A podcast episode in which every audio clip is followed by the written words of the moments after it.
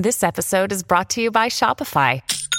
Forget the frustration of picking commerce platforms when you switch your business to Shopify, the global commerce platform that supercharges your selling wherever you sell. With Shopify, you'll harness the same intuitive features, trusted apps, and powerful analytics used by the world's leading brands. Sign up today for your $1 per month trial period at shopify.com slash tech, all lowercase. That's shopify.com slash tech.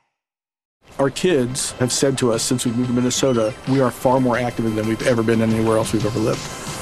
Moving to Minnesota opened up a lot of doors for us. Just this overall sense of community, of values that, you know, Minnesotans have. It's a real accepting, loving community, especially with two young kids. See what makes Minnesota the star of the North. New residents share why they love calling it home at exploreminnesota.com slash live. This guy was the absolute worst person I've ever caught. He often talked about how he fantasized about his grandchildren. He also had this real 14 year old girl um, that he used to pay to walk his dog. He fantasized about her as well. Welcome to another episode of On the Edge with Andrew Gold. I've got one hell of an episode for you today. This is the kind of thing that I set the podcast up for. I'm just fascinated by this, and I suppose it's very much an episode that is on the edge. It's an activity that's on the edge, and that is the activity of being a pedophile hunter or paedophile hunter, as we say in the UK. I do flip back between the UK and US pronunciations as we go on, but Courtney Elizabeth, that's Courtney Elizabeth, is how it's spelt. You can find her on YouTube locals, and she talks about all that at the end, and there'll be links for you to click, so please do, because she is fascinating. She goes about tracking down men who have an interest and are trying to meet underage children. Or, I mean, they're just children, aren't they? Um, and she sets up a decoy. I won't go too much into the details now because she's going to explain that. But it's one of those episodes, really, that didn't feel like an interview for me. It just felt like I was sitting in a bar or cafe talking to an incredibly fascinating person with a job that is just very much on the edge. So good on Courtney, and we get into the philosophy of of what is right and what is wrong as we go on. Loads of cool, interesting, and diverse episodes are coming up, but now you're on the edge of paedophile hunting with Courtney Elizabeth.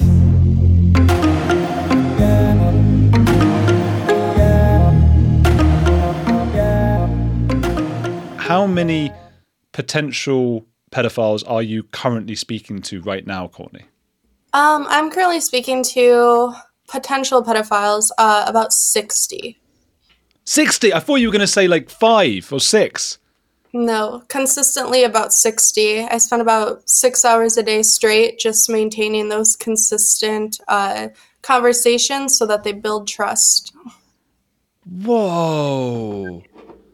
That's pretty mad. Okay, so there's 60 of them. Let's get into the beginnings then. Like, how did the idea pop into your head that you would start hunting pedophiles? Yeah, um, I was a big fan of To Catch a Predator, Chris Hansen's To Catch a Predator. Mm-hmm. I think that's where a lot of predator catchers um, came from, uh, got got inspired from. Um, I would watch To Catch a Predator when I was like 13 and 14. I actually went on a uh, a chat room when I was 14 portraying a 14 year old, um, but I didn't use pictures or anything. And I just wanted to see how many people would turn away when I was a child. And nobody did on that chat nobody. room.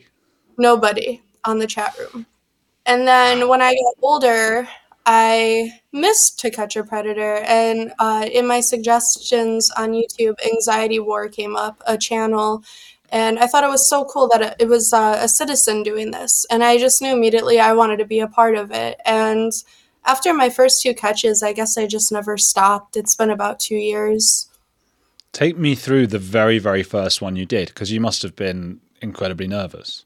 Yeah, I was nervous. I kind of miss the feeling of being nervous because now I think I'm a little too comfortable, you know? Wow. But uh, yeah, my first catch was actually someone that my mom went to high school with. Shut yeah. up. And I had no idea until after it went like viral in the in the city that um, I caught him in. I had no idea.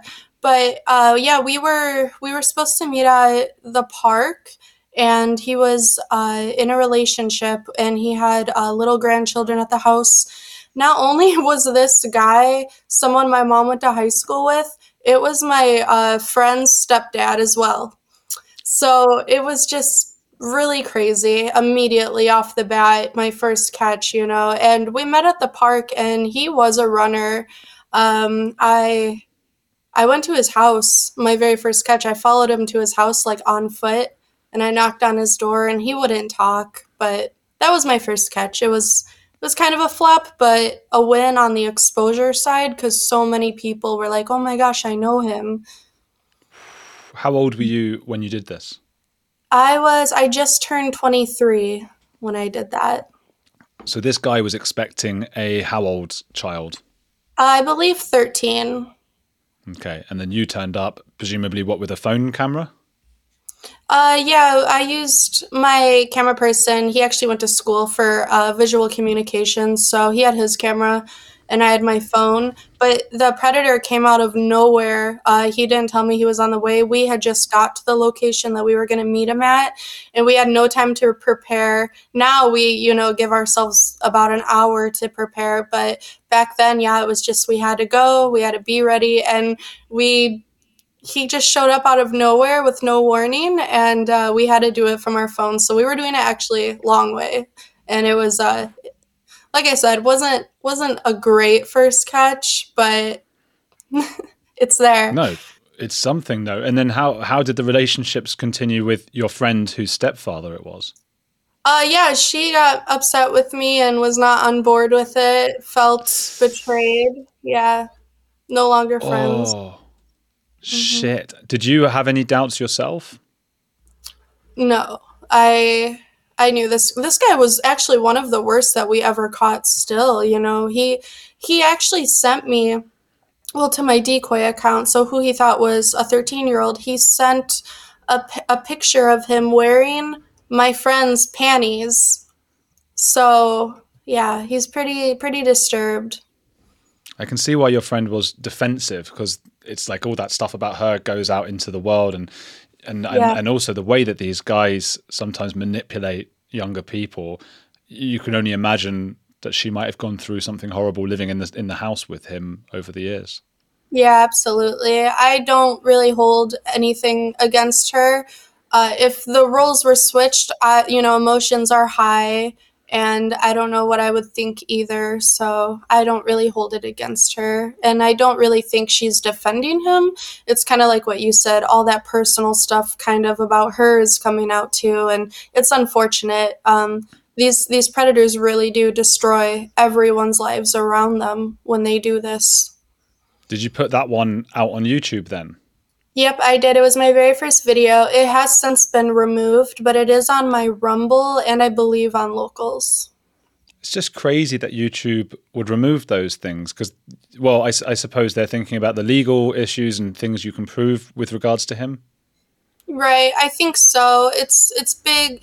They're really big on censorship, and um, if there's no police presence in the video, they tend to take them down so I, mm. I usually do police on the scene, but sometimes if it's in a county where I know they won't arrest on the spot, I'll just turn it in afterwards, you know, go to the station myself. Wow, interesting. So I, I just find I just find this whole thing extraordinary. I, I, I just I'm amazed. I spoke to Chris Hansen. I had him on the podcast a while ago, and obviously he's done it, and he's done it with a whole studio and a whole group of people, and the police are already involved from the very very beginning, and it's all this big almost Hollywood production, and you know, good that he does it. But you just went out on a whim, did this stuff. Were you concerned at least the first time for your for your own safety? What if this guy had turned violent? Absolutely. I was so scared. I was so nervous. Um, I think like the first five or six catches, I was very nervous, but it just felt so right to do. I was already mm-hmm. in too deep. My very first catch, I actually had a just like a steak knife in my pocket just in case. And so when I was running after him, it was like jabbing me in my thigh. so it's funny story, like really lightly, you know. Yeah. That's crazy because I wouldn't do that just because I would be thinking once you bring a knife to this kind of thing, it sort of elevates everything. So if, if he were to get the knife from you, then you're in even more trouble than you might have been anyway. But I don't, I don't, you know, I don't know how to fight. I mean, do you know how to fight? Um, a little. I'm I'm mainly like I know self defense. I don't really know how to fight fight, but I do box. So it's like oh right, yeah. But he didn't Okay. see the knife. He wasn't aware that I had a knife or anything. okay. Well, you're ahead of me if you can box and know some self defense. So I, I, I understand that. And so again, just going back to this first one, what uh, was that? At, so now you've got sixty people at a time. How did you start? I mean, wh- where were you finding these chat rooms, and how many people did you have in the first few weeks before getting the, that first catch? Um, the first catch, I think I had about probably like four or five people. Um, and then I got a little overwhelmed mentally talking to them every single day uh, when I first started. And um, Kevin, my first catch, he was the one that out of all of them where I thought it was the most. Uh, you know, I had to prioritize that guy before anyone else, so I I kept talking to him. Um, so yeah, in the beginning, it was very overwhelming to for me to talk to multiple people at once. You know, for the longest time, I would just have like, you know, I would talk to maybe five, six people, and uh, then you know they wouldn't really be too into into it. I would have to initiate the conversation a lot. Then I would just you know prioritize the one who's really into it. Now I just you know, as opposed to now, I just uh, talk to everyone who wants to talk, and I'm mentally capable of doing that now. You do. You get sort of desensitized. I've interviewed a lot, a lot of these people myself. That often they're they're they're ones who claim they're non-offenders, uh, which is not quite as gruesome as, having to actually have encounters with real offenders. I mean, there are these people who have this. I don't know if it's a, if it's a sickness or whatever it is, but who don't act on it. And I think it's a little bit more palatable being able to sit down with one of them than what, what you have to do in your work, which is confront these people who really have or are about to do some of the worst things we can uh, imagine. What what are these?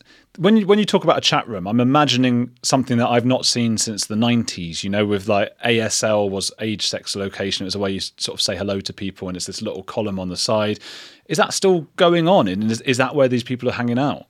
Um, I actually found one free chat room. It's where I got my first catch from, my first, second, and I think fourth catch from, um, called chatib.us. So I actually do use that a lot. It's a free chat room, and yeah, it's like ASL, you know, thing like that. I also use, you know, Facebook, Instagram, Grindr, um, Badoo, um, M24, Meet Me, Skout uh, Bumble, just all of these apps that are meant for adults, but kids or teens do go on them, you know.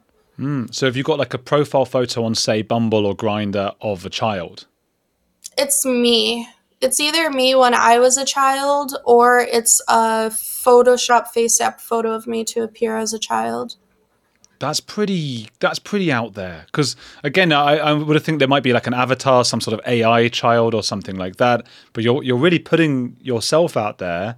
Does that gross you out, or are you used to it? I suppose that these men are getting off on that.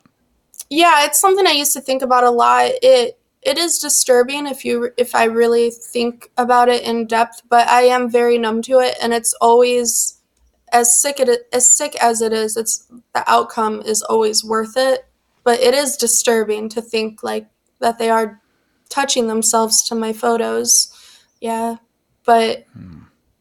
it's it's the risk that I take. You know, every catcher uses their own photos. Do they? Yeah. Or photos of me. What do other catchers use photos of you? Yeah. Why is that? Um, a lot of catchers are males and they need a female. I personally turn myself into a boy uh, when I, you know, use Grindr, which is a male hookup app, um, just for males, and uh, I I can FaceApp myself to look like a boy. Um, these these other catchers, it just looks so fake when they turn them when they transform this, themselves into a little girl. It looks so fake. So uh, they always ask me for my decoy photo. Interesting. I thought I would have thought it would be like an, an AI thing, but I suppose that looks just fake enough that these guys would get suspicious. Perhaps. Um, yeah, I don't think anyone has really thought of AI or would really feel with that. I think catchers would feel most comfortable, as weird as it sounds, using someone's photos that they know. Yeah. And when when you use photos, you say of yourself, even when you're not younger, is that because you look? I mean, you do look very. How old are you now? I'm old. I'm 25. I think ninety percent of my audience just went, "What old? What are you talking about?" but but yeah, uh, that's for sure. too old what? To to play a live decoy now, that's for sure. Well, you, mean, you do look very young. Um, I, and 25 is is well, again, 25 to me is very young. I'm 34, and I'm feeling older than that now in a, in a bad way. But uh, that's weird. Okay, so you're sending wait, so you're going to one of these chat rooms or a dating app. You've yeah. you've got you've got the picture, and then what age does it say? Because presumably you can't even put anything younger than 18 on Bumble. Yep. So on almost every app except Facebook and Instagram, I put 18. And then immediately when they message me first, I never message them. Whenever someone hits up my account, I say, hey, um, how are you doing? What's your name? By the way, I'm not actually 18 like my profile says. I'm six, I'm eight, I'm 13, you know. And um, what, influ- what influences that age? Like what the age you choose, how how low you go? Um, it just it depends how I'm feeling. Um, sometimes when I feel like I haven't gotten an arrest in a while, just like someone being arrested, like detained, taken in for questioning, uh, you know, that's not an arrest. So sometimes, and they get let go, no charges. Sometimes, if that if it goes a while with that, and it goes a while without me getting an arrest, I will drop the age to six, or for example, ten, and then I'll bring up my five or six year old sister, and then they are sometimes interested in my five or six year old sister. Um, and then nine times out of ten, when they're interested in my little sister, uh, which isn't real, by the way. Um, they have child porn on their phone, and then that's an immediate arrest. Uh, and so, so, but, so you'll then ask them, do you have child porn on your phone, or is that? Do you mean later when you catch them because you know they were interested when that in such a young girl that later on, if the police check them out, they're going to have the child sexual abuse material? Yep. Um, I I asked them during the confrontation. Sometimes in the chat when I am decoying, they will tell me that they have um, those photos or videos. Mm-hmm. God, I mean, it's dark. Yeah, and, and and you know what? I think forget the deviancy for one second. Like the stupidity to write that down, to have that down in writing. Presumably, a lot of these people know that there are people out to get them, and they know yeah. the consequences of what happens if they do get caught. Do do they ever recognize you in the way that you know when they walked in and they see Chris Hansen and go like, ah, you know? No, not in real life, but on the apps when they uh, are okay with the age after I drop the age and they ask to see more photos of me, uh, they will literally say things like, "Oh, you're that nagging bitch on YouTube." Or oh, you're the girl that tries setting people up. So some I get recognized on the apps while I'm decoying with my younger decoy photos. Mm, that's why it's got to be. You've got to look into AI. Yeah, definitely. Um, sometimes I use one of my friend's photos. Uh, she's an adult. She gives me permission to use her photos as well. So I think I went just... six months straight once of using someone else's photos because I was getting recognized so much, and it was uh, scaring predators away. So who is? I mean, does anyone stand out as as maybe the worst deviant that you found online and that you got got to? Um, yeah, it's hard to remember all of their names because I've done so many, but his name was Jeff Jeff Kent. Um, he was from Lansing, Michigan. Uh, this guy was the absolute worst person I've ever caught, ever, ever, ever, ever. Um, he I actually had uh, a group of people actually set this up for me. There's like some uh, supporters, moderators in the community that help decoy for like every catcher sometimes, and it's really nice. And um, they're very trusting. Well, this is set up. This catch was set up by one of those people, um, and for me. And um, so she would have uh, probably about 10 hours worth of phone call with this guy. And she would live stream it on YouTube. And he, you know, often talked about, he had eight grandchildren. He often talked about how he fantasized about um, his his grandchildren and said, I can't do anything to them because they'll tell my daughter, which is their mom. And he also had this real 14 year old girl um, that he used to pay to walk his dog. You know, he told my decoy that he fantasized about her as well. And then when we confronted him in Lansing, Michigan, he didn't get arrested. Um, but during the confrontation, he was very open and honest. Uh, he talked about all of these kids that he talks to, all the photos he receives, how he sends inappropriate pictures to them, um, stuff like that. And how he, you know, fetishize, feti- fantasizes, fantasizes about his grandchildren and his uh, little girl neighbor. And he actually did end up committing suicide after the confrontation. Hey, it's Andrew. If you're enjoying Heretics, there's another podcast I want to recommend to you, especially if climate change, global conflicts, and an upcoming election are making you feel like we're on the brink of disaster. What Could Go Right is hosted by Progress Network founder Zachary Karabell and executive director Emma Varvaloucas. On What Could Go Right, the hosts sit down with expert guests to discuss the world's most pressing issues without resorting to pessimism or despair that we hear so often. Instead, they look back at how far society has come and look forward at what it will take to achieve an even brighter future. Is progress on the way? They may not have all the answers, but on what could go right, they're asking the key questions. Tune in to hear interviews with upcoming guests like writer Coleman Hughes, CNN host Fareed Zakaria, and economist Allison Schrager. If you're looking for a weekly dose of optimistic ideas from smart people, join them every Wednesday on What Could Go Right, available wherever you get your podcasts. A few decades ago, private citizens used to be largely that private. What's changed? The internet. Think about everything you've browsed, searched for, watched, or tweeted. Now imagine all of that data being crawled through, collected, and aggregated by third parties into a permanent public record. Your record. Having your private life exposed for others to see was once something only celebrities worried about, but in an era where everyone is online, everyone is a public figure. To keep my data private when I go online, I turn to ExpressVPN. Did you know there are hundreds of data brokers out there whose sole business is to buy and sell your data? The worst part is they don't have to tell you who they're selling it to or get your consent. One of these data points is your IP address. Data harvesters use your IP to uniquely identify you and your location. But with ExpressVPN, my connection gets rerouted through an encrypted server and my IP address is masked. Every time I turn ExpressVPN on, I'm given a random IP address shared by other ExpressVPN customers. That makes it more difficult for third parties to identify me and harvest my data. And the best part is how easy ExpressVPN is to use. No matter what device you're on phone, laptop, or smart TV all you have to do is tap one button to get protected. So if, like me, you believe that your data is your business, secure yourself with the number one rated VPN on the market. Visit expressvpn.com slash heretics and get three extra months for free.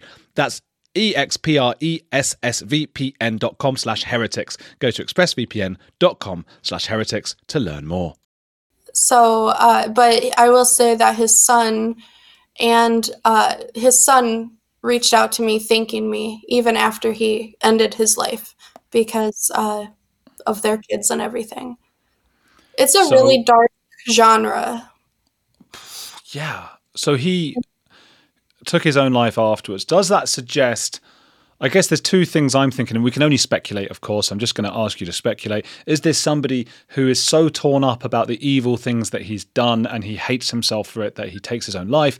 Or is it someone worried about the consequences to him if he's a psychopath? He's not, because then he's not worried about what he's done. He's worried about, I'm going to spend life, my life in prison where I'm going to get beaten up and this is going to happen to me. What do you think is more likely?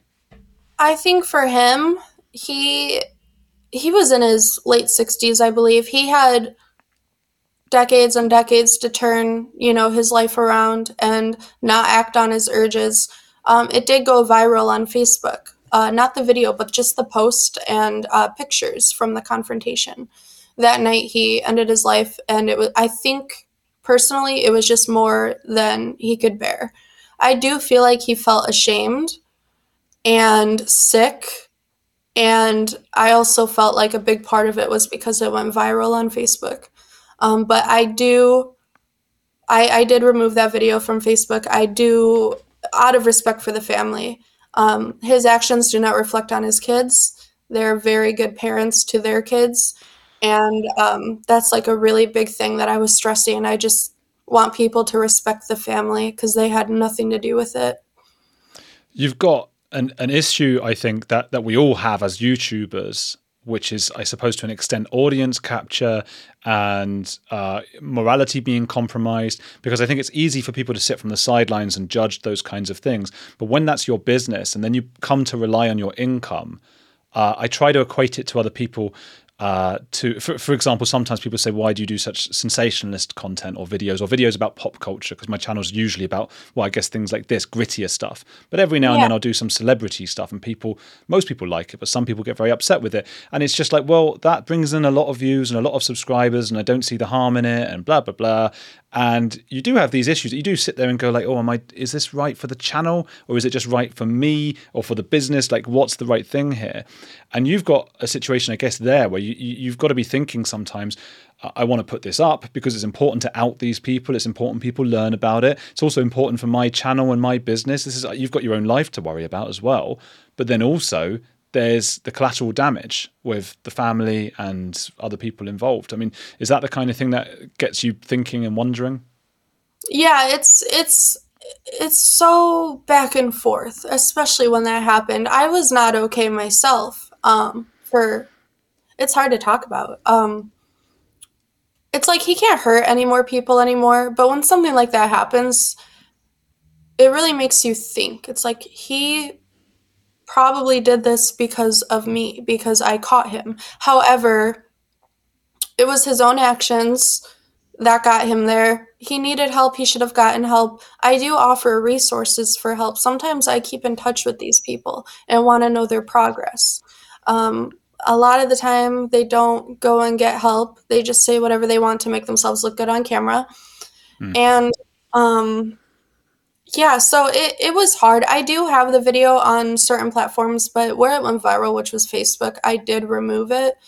Um, and then I think I waited about a week until I was okay. And I was like, okay, people still need to see this, especially his little girl neighbor, you know, um, that he was fantasizing mm. about that walked his dog. And her mom actually reached out to me as well and was thanking me and everything. So I'm so glad that I did post the video, but I am really happy that I did take it off of Facebook completely and also gave the family some time.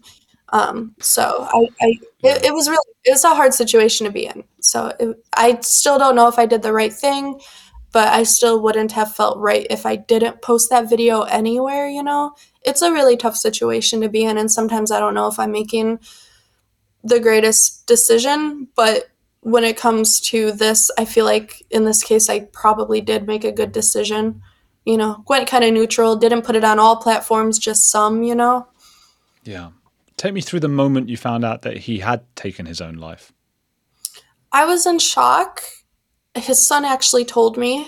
Um, it was hard hearing it from his son.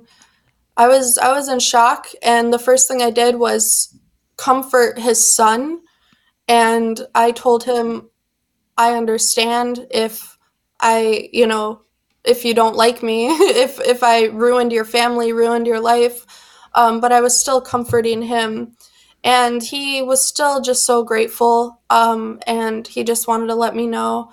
He said that his family was getting a little bit of backlash, so that's why I removed it um, immediately. And yeah, I I was just in shock. So I would talk about it with you know, some people that I'm close with, and it was, they gave me a lot of reassurance that I didn't do anything. And so I just have to keep remembering that I didn't do anything.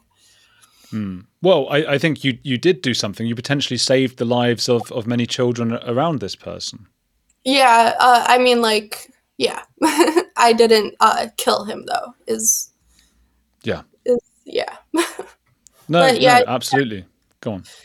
he had uh, some real victims as well too. His um, stepdaughter. It was just the, anything you can think of. He, he was one of the worst though. So a part of me is. I've caught some people that were not nearly as bad, and I'm glad.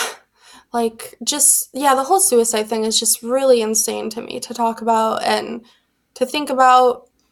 But I will say, like, he can't hurt anyone anymore and he was very old he had so much time to make better decisions and things like that change his life Yeah. No, well, ab- absolutely, and and uh, you know, I think you're doing the right thing here. There, there are cases, obviously, some vigilante hunters, of pedophile hunters, get, have given the whole thing a bit of a bad name. Are you aware of some of those? I just recall reading certain articles. Firstly, some of them who have gotten the wrong person, which is just when they've live streamed it and gotten the wrong person. I can't imagine a worse thing. I mean, awful.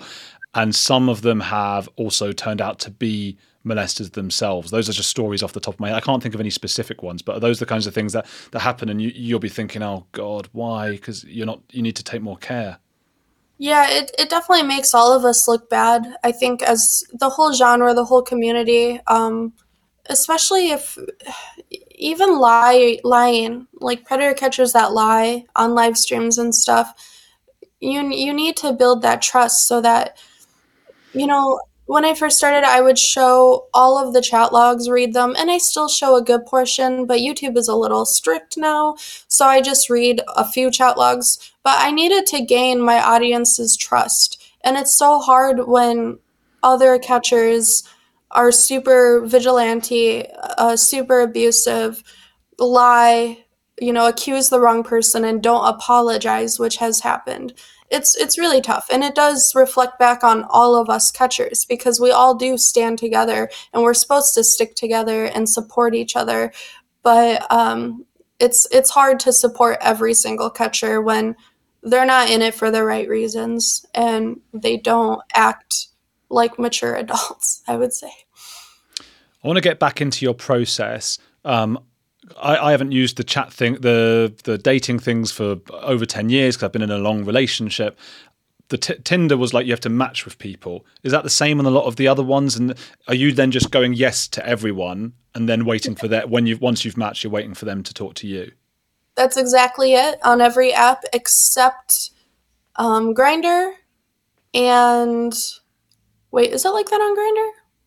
I should know this. No, it's not. It's not like that on Grindr. Um, That's how it is on every other app, though, except Grindr, Facebook, Instagram. I would say Facebook and Instagram have the worst predators on there. The worst Wow. of the worst. hmm How do they get in touch? They just see your profile and message you. Mm-hmm. Yep, they do that, or I'll add like uh, there's like these gymnastic page, gymna- like kid gymnast pages, and uh, I'll go to and see the following list, like who's following it, and it's usually a bunch of dirty, sick men, and I'll I'll Oh.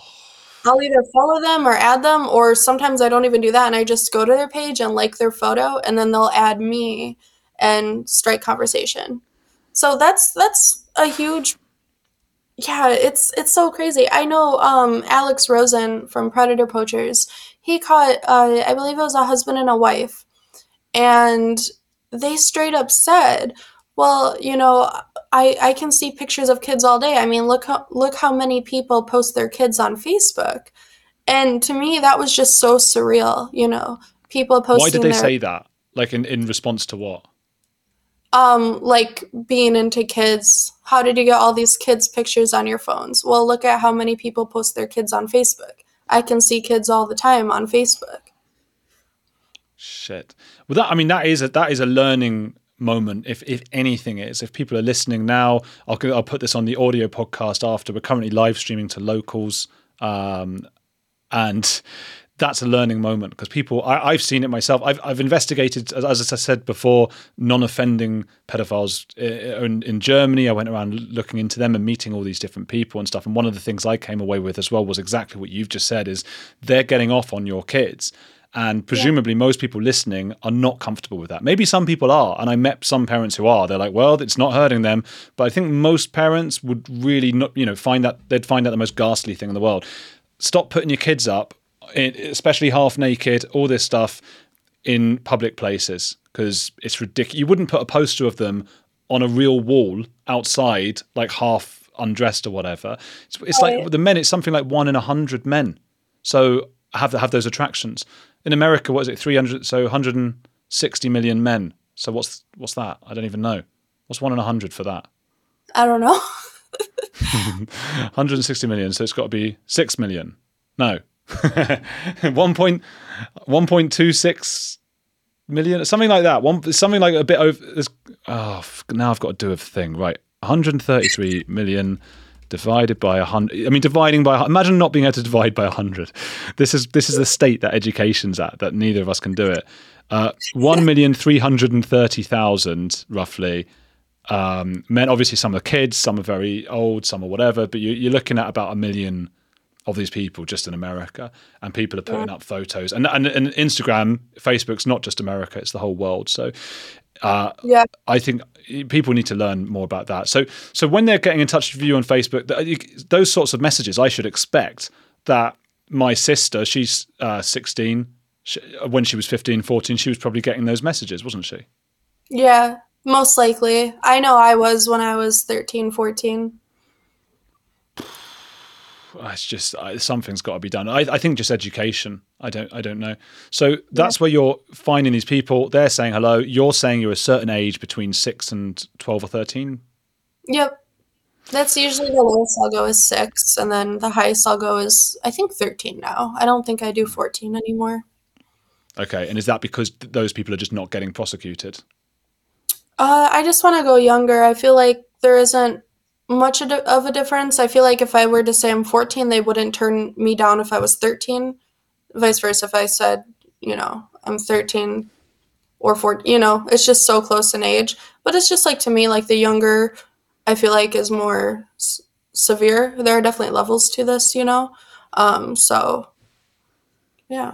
Hmm. The more, the more, the younger, the, the, sort of more worthy of, of being caught. The, the more I, I, suppose I would feel that way. You, you know, if, if I, I, guess in 16 is illegal in most states in America as well, but I, yeah. I don't know if you'd feel that comfortable. You know, do you need to go and get that person who who's after 16 year old girls when there could be someone you could you could spend your time finding someone who wants eight year old girls? Right. Exactly. And I think, you know, that's still disturbing to prey on a 16 year old. However, I don't. Mm. I'm sure it would happen. I'm sure I would get more catches if I said I was 16 because that would be older but I think the highest I've ever said was 14. Um, I know there's some catchers that pose as a 15 year old and catch like 19 year olds. Uh. And I do you. I mean, that's great, expose them, but it's it's like they're fishing for content sometimes. I don't know. Yeah. I don't even if I'm portraying a 15 year old, I wouldn't go after like I wouldn't pursue a 19 year old you know, there's no, there's bigger that, yeah. bigger fish to fry. There's bigger problems here. That's it. You're not you're not saying that you, you don't find it immoral to you know if somebody's under 16. You're saying that you've only got a certain amount of time. You might as well go out after the real extreme cases, I suppose. Uh, it, I mean, the law in the UK is 16, and I've often wondered why. I don't know who to whose advantage it is that it's 16 and not 18. I don't know why we need that.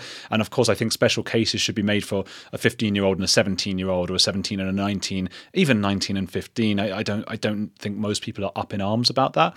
Russell Brand was in his 30s when he was dating a 16 year old, so I think that is morally dubious, but it was apparently okay by our law here. But so there's all sorts of different uh, zones there, blurry zones. But do you notice a difference in the personalities of these of the predators who are interested in a 14 year old girl or interested in an 8 year old? Oh, absolutely. Uh, th- you know, just chatting with them while I'm decoying, if they're into an eight year old, they're usually more sexual than, you know, oh. A 40 year old talking to a 13 year old. So, like, I had someone, I think I caught them on their 62nd birthday. I can't mm. remember. Uh, he was after an eight year old, very sexual. I spent the whole summer live streaming on Twitch, talking to him as an eight year old. made my voice really childish, which I'm really good at for some reason. um, and he was just very sexual, wanted to marinate my body in barbecue sauce and wanted me to shower with him, wanted to kidnap me, want he would send inappropriate child pictures to me. It was very disturbing. And I find a lot of people that are talking to my eight year old decoys, you know, to be that same way, very sexual, more sexual, I would say, than the 40 year olds talking to 13 year olds. Not always. Is, how, how, how sort of familiar have you looked into? Because I know there is a there's not enough there's not enough there's a dearth of information about pedophiles in general, but there is this concept of the hebephile or hebephile, uh, and we say paedophile instead of pedophile, but whatever, you know, a hebephile being someone who's interested in post puberty girls. So I suppose 13, 14, 15. Um, whereas a, a, true pedophile, somebody who's completely like exclusively there, are interested in younger than that. Yeah, absolutely. You know, sometimes 13 is too old for these people. I went on uh, an app called M24 for the very first time um, one of these catchers told me to check it out. And he was like, You can literally say you're four years old, or no, yeah, four years old. You can literally say that you're four years old, and they'll be like, Okay, want to have sex. And I was like, No Shut way. I was like, So I did. I said, I'm four years old. And he was like, Do you want to suck my dick? Seriously, on M24. What is M24? it's just a, a weird app, uh, a dating or hookup app. I still don't know too much about it. I don't use it too often because it doesn't do a radius. It's like everyone in the country. Um, so, oh, yeah. So it's not really, yeah, it's hard then to, to, to, to track people down. Someone wow. in the state that I'm in, yeah. I think like I, I started writing a book about this subject, which I hope to have out in a couple of years, just because nobody talks about it. So I guarantee that 95% of the people listening to this on the audio podcast or, or on locals now or whatever uh, don't know about most of these things and probably have kids. And everybody just wants to turn a blind eye and not talk about it, not think about it. And it's it's it means your kids are unsafe because how many parents now know about M20 four. Well, it's, that's a motorway in, in the UK. It's a that's the, the M20 M25 is a is a highway. Um, so so we don't know about these things, and yet that's what's going on. Um, so what's the next the next stage then? Okay, so you're talking. How long do you typically talk back and forth with with a person before trying to uh, go to go to meet them? Um, it's it's different. It's it depends on if I am traveling. So let's say that I have someone I've been talking to for about three months that's in Indiana, right? and I'm in Wisconsin. So I have to do my catches here first. So I could be talking to someone in Indiana for three months, then I can finally go and get them once I free up more, right? All right. So while I'm in Indiana, after I get that guy that I've been talking to for a few months, I will start posting myself on these apps again, portraying a kid, um, setting up profiles while I'm in Indiana, and then sometimes it takes a couple hours. Um, so yeah, usually in Wisconsin it takes. I usually wait you know, some people have different ways of doing it. They get them uh, the moment they want to hang out. I try to wait until they say something sexual. So it can take a couple days until you build that trust. Um, there was this one person I was talking to for 11 months, and he didn't he didn't get too sexual until way later on. To me i i'll still pursue them. I just need to build their trust. I don't give up that easy. At the same time you can't make someone a pedophile. Um, there have been people i've been talking to that never got sexual. They were just talking to kids. Morally wrong. But and I, I did end up catching them. You know sometime had went on and on and on. And it's like why are you still talking to this child? But if it's like yeah usually for me to catch someone it, if i'm traveling um, a couple hours it takes. Um, that's all I have to talk to them for is a couple hours. But if I'm posted up somewhere like my state or if I'm in California, um, I'll a couple weeks, you know, for them to build trust, talk really sexual, get arrested. Mine is about my mindset is like quality. You know, I want quality. I want arrests. I don't want to just make quick content. You know, I want okay. rest. I want to make a difference. I'm Richard Syrett. Join me on Strange Planet for in depth conversations with the world's top paranormal investigators, alien abductees, Bigfoot trackers, monster hunters, time travelers, alternative archaeologists, remote viewers, and more. As I was on the way to Area 51, I was stopping on the side of the road and just taking measurements. And I found this one spot where time slowed down by a fraction of a second. It's not supposed to do that from the two big categories animal mutilations and human abductions. You have to conclude that genetic material is being harvested. Well, I reached for a rifle and uh, I, I, turned and looked, and it was it was already moving away, and it was descending the bluff. Uh, there's no way any human could have went down it. It was probably a 75 degree angle straight down, almost. On Richard Syrett's Strange Planet, we're redefining reality. Listen now wherever you get your podcasts do not go any further. Turn around, go home.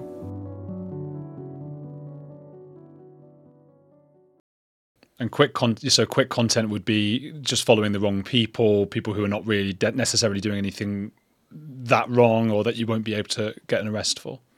People, yeah, that want to hang out and play basketball with a 16 year old, you know, I, I don't that that you've only been talking to for two hours you know? I wouldn't catch someone like that. I would try to pursue them more to build trust see if they talk sexual in a few days. I wouldn't catch them right then and there because they want to play basketball. I have nothing to go off of then except lecturing an adult about morals you know?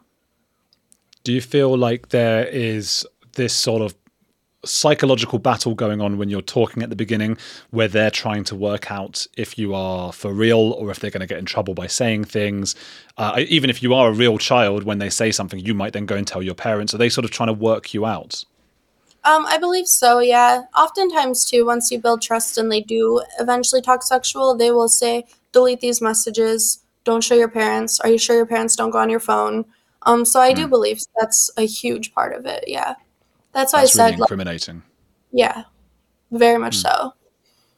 Hmm. What were you going to say? Um, that's why I said it takes. Sometimes it takes a while to build their trust, for sure. Okay. Then they will feel more comfortable to open up and say what they want to say. Do you work uh, with police at all, or is it just you, you call them afterwards or something? Um, sometimes in Glendale, California, we had them on standby it was very nice. They were very. It was awesome. Um, hmm. usually we call them afterwards or immediately before we do the catch, um, depending on how brutal the chat logs were. Um, and then they usually arrive. We do the non-emergency number. It could arrive 20 to 40 minutes, so it gives us time to still do the confrontation, and the cops are on the way. Oh right, so they're on the way. You're on a time limit. Like they're on the way anyway, and then you're going in to do your bit for YouTube content, I suppose, and, and, so you can fund doing the thing that you do. And are you also trying to get them to say more incriminating things? Yep, absolutely. I try to get them to tell me what they meant by this message. Oh, what did you mean by this message? I try to get them to go in depth themselves. Um, some people say I'm too soft on predators. It's not that I'm soft you know the the brutal approach the aggressive approach doesn't really get you anywhere i've learned. They will shut down they won't open up. If you befriend them and i say that with quotes you know get them to feel like you're on their side that everything is okay. Well there's not an actual kid here right? You didn't do anything. I'm just trying to understand. Then they're going to open up most likely. And that tactic works for me really great. It's not that i'm being soft on them. I mean i'll talk you know, I'll tell the truth and talk shit, you know, in my monologues about what they were there to do. But aggression doesn't really get you anywhere with these predators. You want them to feel comfortable with you so that they will open up. I love the idea of these keyboard warriors at home, like telling you that you're too soft on these people. Like you've actually gone and set them up and gotten them probably into prison. You've gotten them off the streets and potentially saved children's lives in doing so. And these people have just sat behind the computer, and rather than saying well done fantastic they're sitting there going you're too soft you're too nice when you've actually gotten a confession out of them. I find people right. just incredible. They, they're just what what do they want from everyone? It's no matter what we do it'll never be enough. And i can say that with every single content creator. You know we'll mm. never be enough for some of these people uh, but they'll still continue to watch for some reason. I think the other thing is what we've we've talked about before is that that you you I get it looks like you want to show a more professional side like Chris Hansen did and like a few others do to this vigilante hunting because some of those people have really let the whole game down and if people keep doing that police are going to outlaw the whole thing I mean what is the, what is what are the laws I, I imagine it varies from state to state about vigilantism in this in this sense Yeah, um it's it's such a gray area. So yeah, there's there's certain things that we we can't do.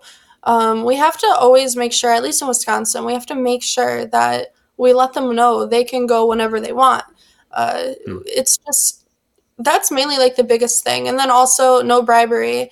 Uh, you can't say talk to us or we're going to police. You can't do that. We can get in trouble for that.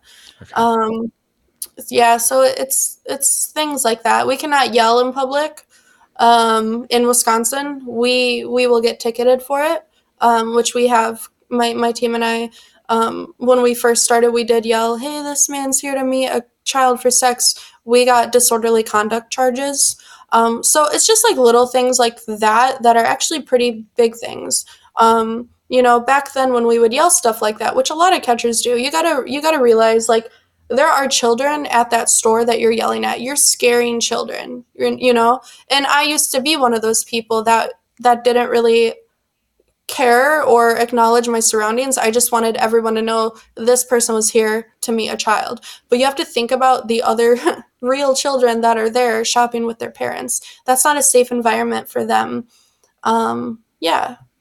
Hmm. I do you, do I- go on oh, go on. You go on. I was just going to ask if you know again, what's that that feeling? Okay, so I, I've always thought with the Chris Hansen stuff, it's just it's just the most it's the most watchable thing, and I think that says something good about humans because we want pedophiles to be caught, but also something bad about humans because I think we we're, we're titillated by or entertained by a drop in status. I think that's a really interesting thing that humans have to see where somebody who was high status or, or normal status before suddenly loses everything. And it's the exact moment you see them smiling and then seeing Chris Hansen and that smile drops. And it's such a remarkable moment. It's the most watchable TV stuff. I mean, the fact that I'm I was watching it as a kid, like sat there with my brother watching it in the UK. It's this American. Obviously, a lot of American stuff makes it over there, but not not everything. And we're sitting there just growing up watching that. Like, oh my god, that moment is part of you. What are you feeling with that tension when you're about to knock on the door, you're about to approach them, and that person before you do it, their life is like do do do do do, everything's fine, and it's about to go bam. How are you feeling? Uh, me personally, I feel, I feel, I feel great. I feel like Wow. this is my job. I feel I'm ready. And then afterwards, uh, hopefully they get arrested and charged. Um, then I go out to dinner with my team and we go on with life as if nothing happened, because uh, it's our job and we we are we are protecting kids. At the same time, I know it could be like uh, you know, sometimes we'll like laugh a little, like, oh my gosh, we just ruined this guy's life and we're just here bowling now, like nothing happened. We're just going on with our day. But we, we joke. Really, we did not mm-hmm. ruin his life. He made his own decisions, couldn't control his urges. So to me, I feel I feel ready. I feel I feel ready. I love knocking on the doors too. Knocking on what their about? door. Do you, do you ever worry about? Do you feel bad for the ones who are like? I, there was one I watched uh, the other day, a recent one of yours, and the guy is like like supremely overweight. He's like obese, obese, obese guy, and looks to maybe have some learning difficulties.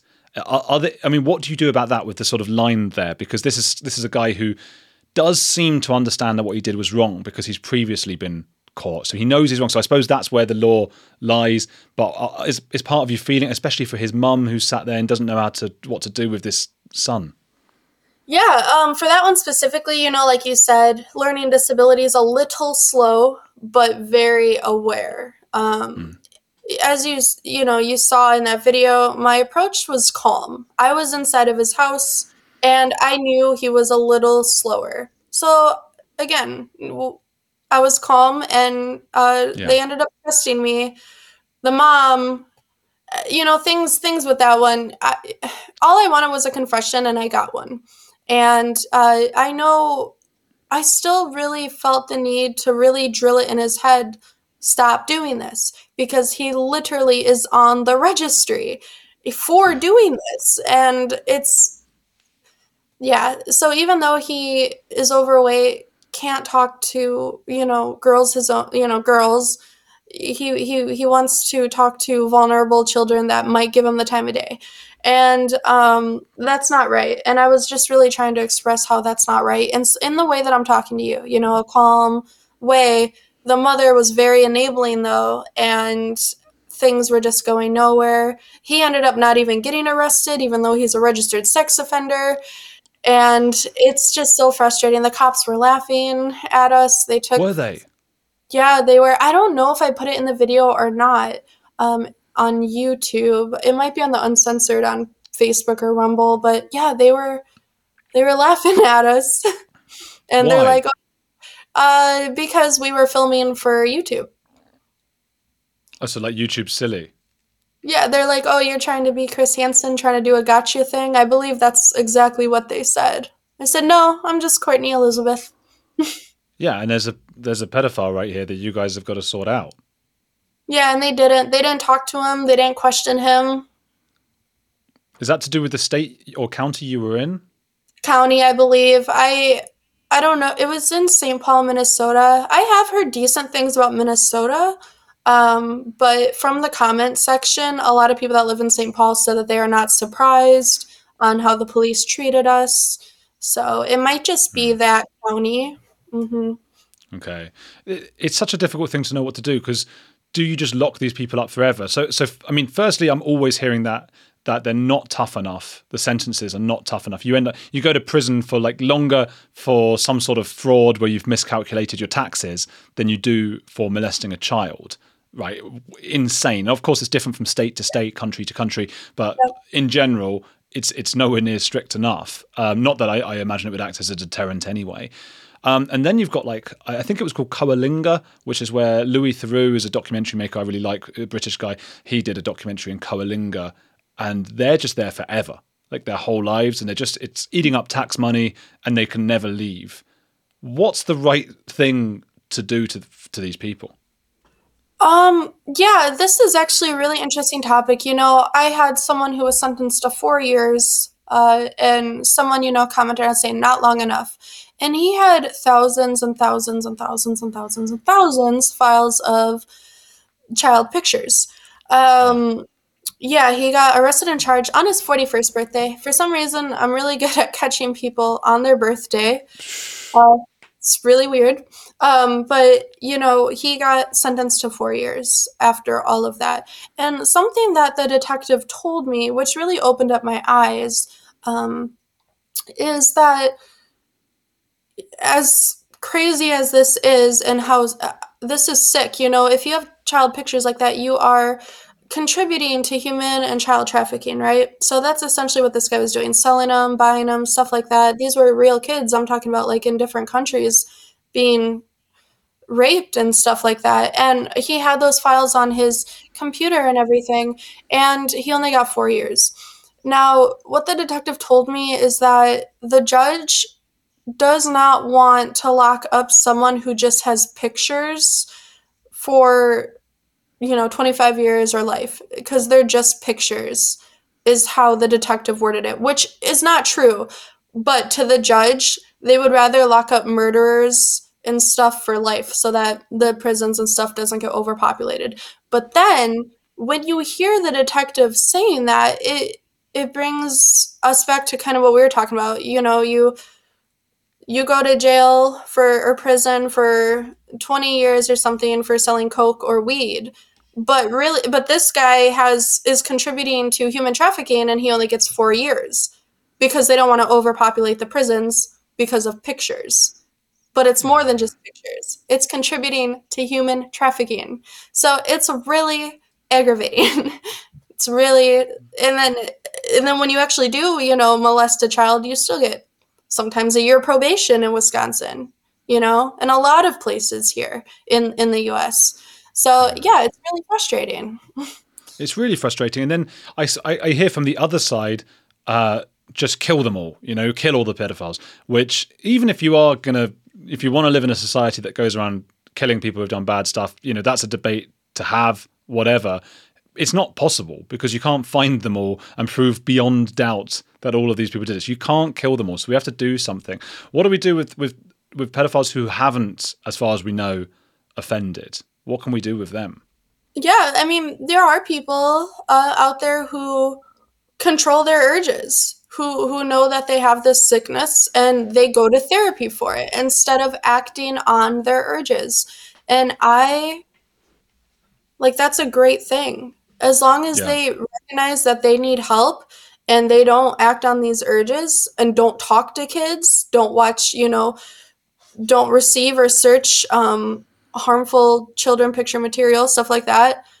Just get help and try to make something of yourself. You know, yeah, you can't. Why would you kill someone who never acted on it, never, who is getting help too, by the way? You know what I mean? You can't kill all of these people, and especially the people that didn't do anything, the people that know that they are sick, so they choose to get help. Why would you want to kill that person? Yeah. You know? So I don't agree Yeah. with all the pedophiles. We can't, and it's, murder doesn't solve pedophilia. It's become quite a, a controversial thing to say, isn't it? And it shouldn't really be because we we- we're not a society that that punishes people for their thoughts. We're just we're just not and should never cross that line into becoming that. We can judge people for having horrible thoughts, I suppose, but we don't actually put them in prisons for it. We can say, "Oh, you have those horrible thoughts." Um, uh, my understanding was that in America, though, and I think in the UK and Australia, and um, that that there is mandatory reporting. So if if one of these people did want to go in to get therapy, they would be reported to I don't even know who and put on some sort of list. Do you know much about that? Um, probably a watch list, like so that the Internet Crimes Against Children Department can monitor their history and everything on the computer. I don't know much about that though. No, I don't. It's going to stop so- them. It's going to stop them going in, though, isn't it? That's the only. The, where I was in Germany, I was living in Germany. They've got this thing. It's one of the only places in the world where there's no mandatory reporting, so that these guys can go to therapy, and they don't even give their name to the therapist. The therapist doesn't know their name, anything like that, and it means a lot more of them actually go to try and get help. And it's really controversial because it means that a lot of those guys, the therapists, are knowingly sending them back onto the street, potentially to abuse more children. But on the other side of it, some of them are being helped by the therapists and then they won't touch kids. So it's just a minefield. That is absolutely insane. That would be a tough position. Wow, that's wow. You don't have to give your name. That's I've never heard of anything like that. Yeah, yeah. Well, what they do is they hide their advertising. It's a thing called Don't Offend, and it's state sponsored in, in Germany. And they, they put their advertising in video files that are supposed to be child sexual abuse material, which you can still find on like Napster and LimeWire, all these old programs we used to use to download music. Um, and they will open a video thinking it's going to be that kind of material, and it's actually just an advert saying you can get help. Here's the number. Come and get an appointment. And you Wow. don't give your yeah, you don't give your real name, you don't say anything, and you just go in and you get the the therapy. And the therapists say their main job is to disabuse these people of their cognitive biases because they say if they don't do this, these guys, uh, the pedophiles, uh, they go. They just go to like the dark web and to other forums and things, and they talk to one another and they convince each other that what they're doing is okay.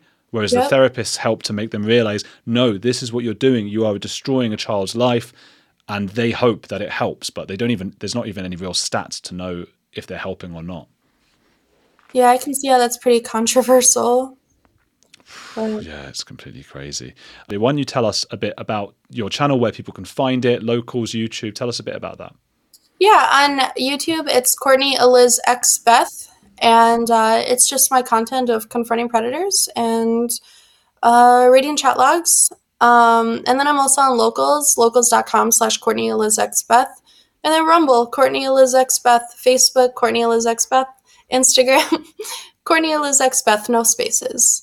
And uh, on Instagram, I post a lot of reels and shorts of uh, catches, even the ones that were moved from YouTube, and then I link where you can watch the full video.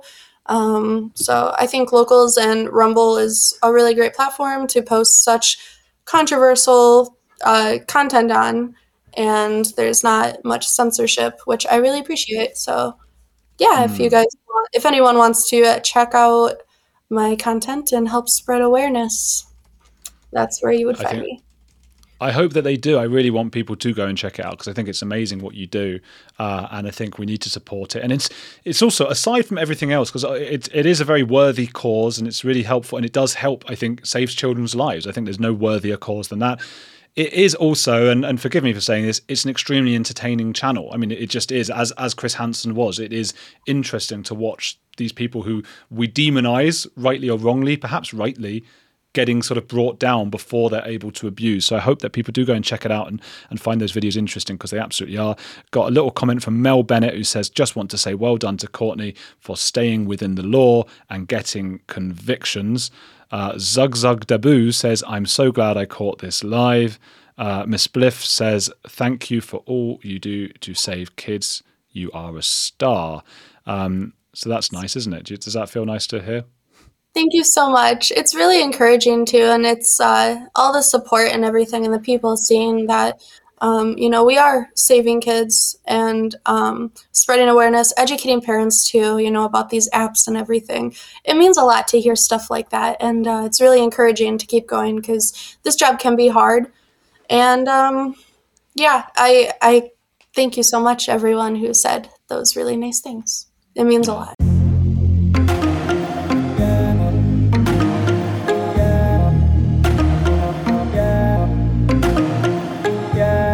Thank you, Courtney Elizabeth, for coming on the show.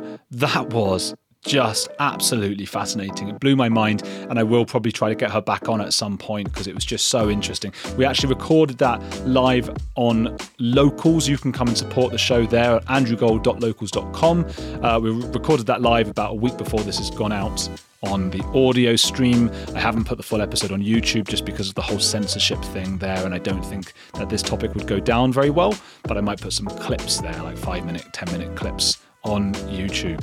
Um, thank you guys for listening as ever and supporting this channel and sticking with this podcast. I hope you're finding the episodes recently a little bit more diverse and interesting and controversial and uh, challenging. I hope they challenge you to think in different ways because they certainly do. The guests that we get on certainly do challenge me to think differently.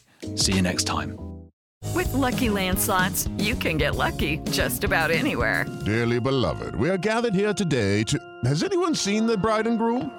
Sorry, sorry, we're here. We were getting lucky in the limo and we lost track of time. No, LuckyLand Casino, with cash prizes that add up quicker than a guest registry. In that case, I pronounce you lucky. Play for free at LuckyLandSlots.com. Daily bonuses are waiting. No purchase necessary. Void were prohibited by law. 18 plus. Terms and conditions apply. See website for details. Our kids have said to us since we moved to Minnesota, we are far more active than we've ever been anywhere else we've ever lived. Moving to Minnesota opened up a lot of doors for us. Just this overall sense of community, of values that, you know, Minnesotans have. It's a real accepting, loving community, especially with two young kids. See what makes Minnesota the star of the North. New residents share why they love calling it home at exploreminnesota.com/live.